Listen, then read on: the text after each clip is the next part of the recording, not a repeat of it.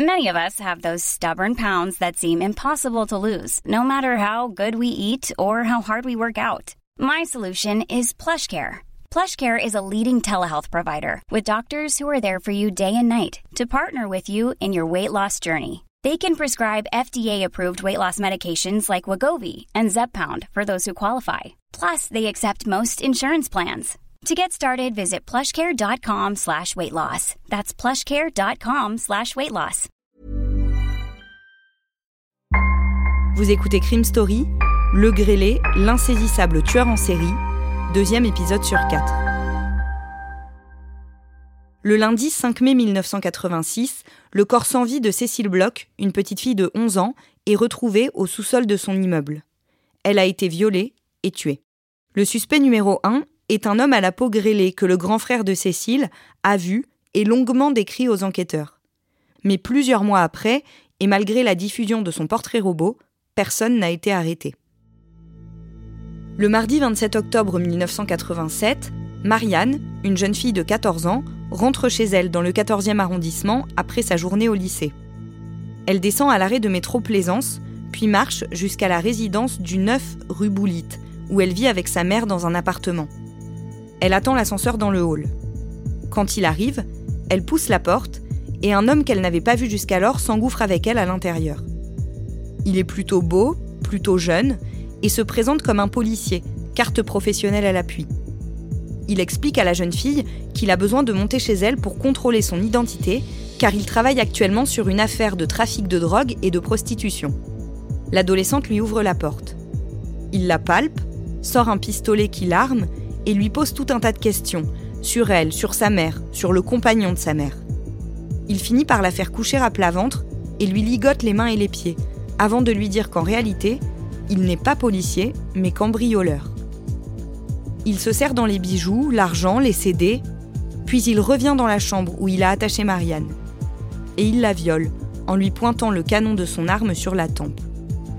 La brigade de protection des mineurs joint ce dossier à deux autres affaires de viol, perpétrées peu de temps avant dans le secteur par un homme qui montrait à ses victimes une fausse carte de police. De son côté, la brigade criminelle fait le rapprochement entre cette agression ultra-violente et celle déjà commise par celui qu'on appelle le grêlé.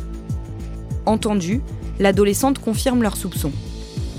À son tour, elle fait une description de l'homme qui l'a violée pour établir un portrait robot. Il ressemble au grêlé, mais sans les taches caractéristiques sur le visage. Et s'il avait changé Si ces marques sur sa peau n'avaient été qu'une éruption de boutons passagères Autre option encore plus déroutante, et si les enquêteurs faisaient fausse route Damien, à ce moment-là, la brigade criminelle est quand même assez convaincue. Oui, notamment l'inspecteur Bernard Pasqualini, qui est un des premiers policiers hein, qui est intervenu en 86 sur le, le, meurtre de Cécile Bloch. Lui, il est convaincu, comme d'autres membres de son groupe, qu'ils sont face à un criminel en série qui reproduit des modes opératoires très approchants et surtout dans des secteurs géographiques euh, assez restreints, euh, dans Paris en tout cas. Et donc à la fin de l'année 87, ils font des comptes, ce groupe d'enquêteurs de la crime, et eux, pour eux, ils lui imputent une dizaine de viols ou d'agressions sexuelles et donc de meurtres. Après le viol de Marianne, il n'y a plus de crimes semblant être signés du grêlé. Oui, il semble disparaître un peu de la circulation. Alors, il y a plusieurs options possibles. Hein. Il peut être en prison, il peut être mort aussi, mais les enquêteurs, ils, pensent qu'il s'est pas arrêté en tout cas de lui-même. Ils pensent aussi qu'il a peut-être changé de procédé, de mode opératoire, ou en tout cas qu'il est plus discret. En 1993, cinq ans après le premier meurtre imputé au grêlé, le dossier de Cécile Bloch est clôturé. Oui, au moment de ce non-lieu, c'est le troisième juge d'instruction qui enquête depuis 86 sur cette affaire, donc qui décide que bon bah voilà, malgré les recherches qui ont été faites, on ne peut pas retrouver le meurtrier de Cécile. C'est évidemment une nouvelle euh, terrifiante pour les parents, d'autant que la justice à l'époque a quand même fait preuve de peu de cas euh, des parents de Cécile Bloch. Le premier juge d'instruction leur a même dit le corps de votre fille ne vous appartient pas, il appartient à l'État. Cette affaire, c'est une affaire d'État, c'est pas la vôtre. Les parents, ils ont de toute façon quitté Paris après ce drame pour essayer de se reconstruire euh, ailleurs, mais ils continuent évidemment à suivre activement le dossier pour essayer de faire en sorte que l'enquête ne meure pas et qu'elle continue à avancer. Et la fermeture du dossier, elle ne va pas empêcher les policiers de la crime de rester totalement hanté par cette histoire, hanté par les photos de cette petite fille euh, qu'on a découvert dans ce réduit dans une cave. Le portrait robot du grêlé, il reste aussi affiché dans les couloirs du 36. Et même ceux qui ont quitté la brigade, comme on, l'expliquait tout à l'heure, l'inspecteur Bernard Pasqualini, ils continuent à y penser tous les jours. Et les anciens qui s'en vont ou qui partent à la retraite, eh ben, ils transmettent cette affaire en quelque sorte aux nouveaux, comme on lègue un héritage, parce que tout le monde se dit qu'un jour, il faudra se remettre sur cette enquête.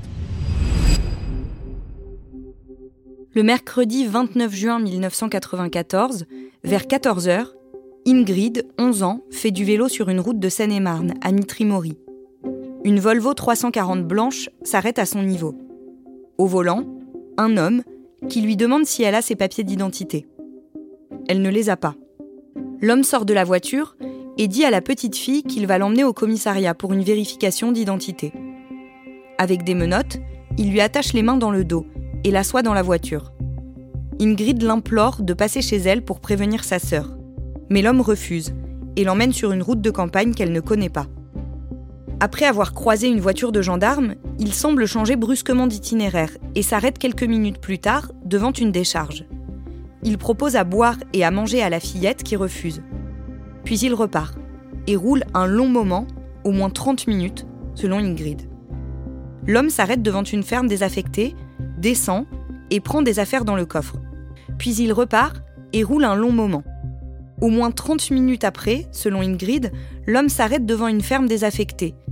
Il descend et prend des affaires dans le coffre, puis il s'en va, en laissant Ingrid menotter dans la voiture. Après une absence qu'elle trouve assez longue, il revient et recommence le même manège. Finalement, il ouvre la porte de la voiture, enlève les menottes de la petite fille et l'emmène au premier étage de la bâtisse abandonnée. Des débris jonchent le sol. Ingrid est attachée à un radiateur à l'aide de fils électriques, puis l'homme commence à lire devant elle une bande dessinée pornographique.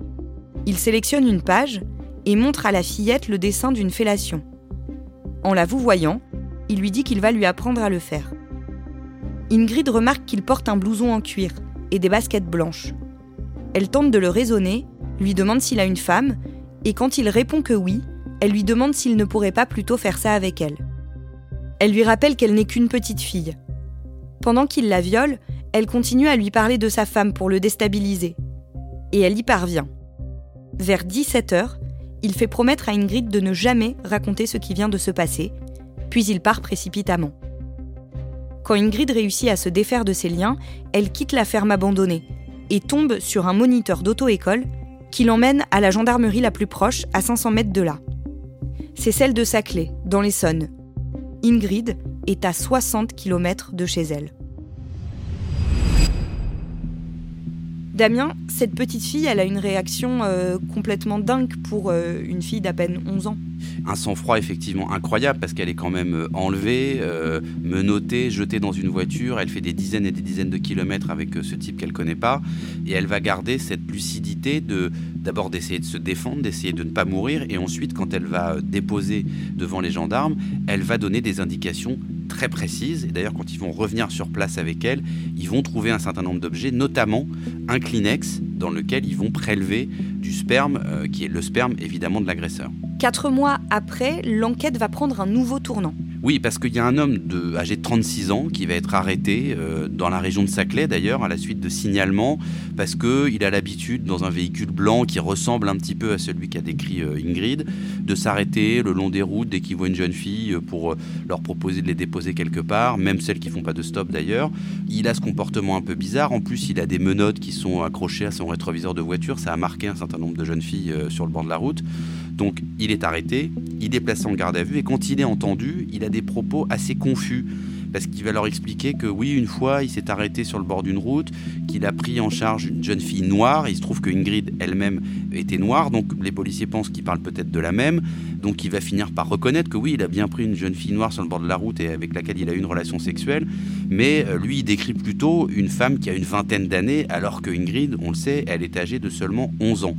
Ingrid, elle va être convoquée, euh, évidemment, par les gendarmes pour voir si elle reconnaît ce fameux suspect. On va pas lui montrer l'homme directement, mais on va lui montrer une planche avec des photos, avec des portraits robots, dont celui de l'homme qui est à ce moment-là en garde à vue. Simplement, elle va pas du tout le reconnaître.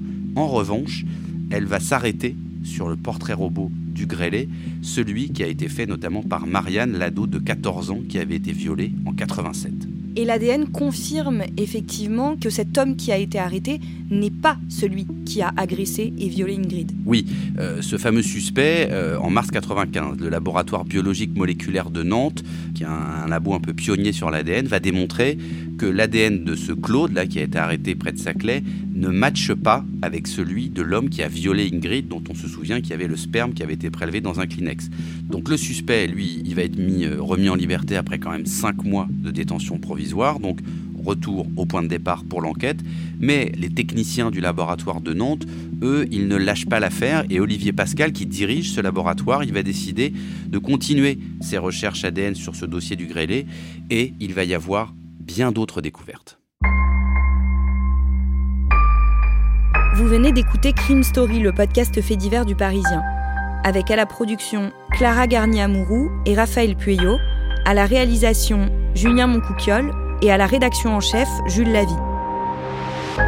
Un épisode raconté avec Damien Delsoni et un podcast à retrouver chaque samedi sur le site leparisien.fr et sur toutes les plateformes d'écoute.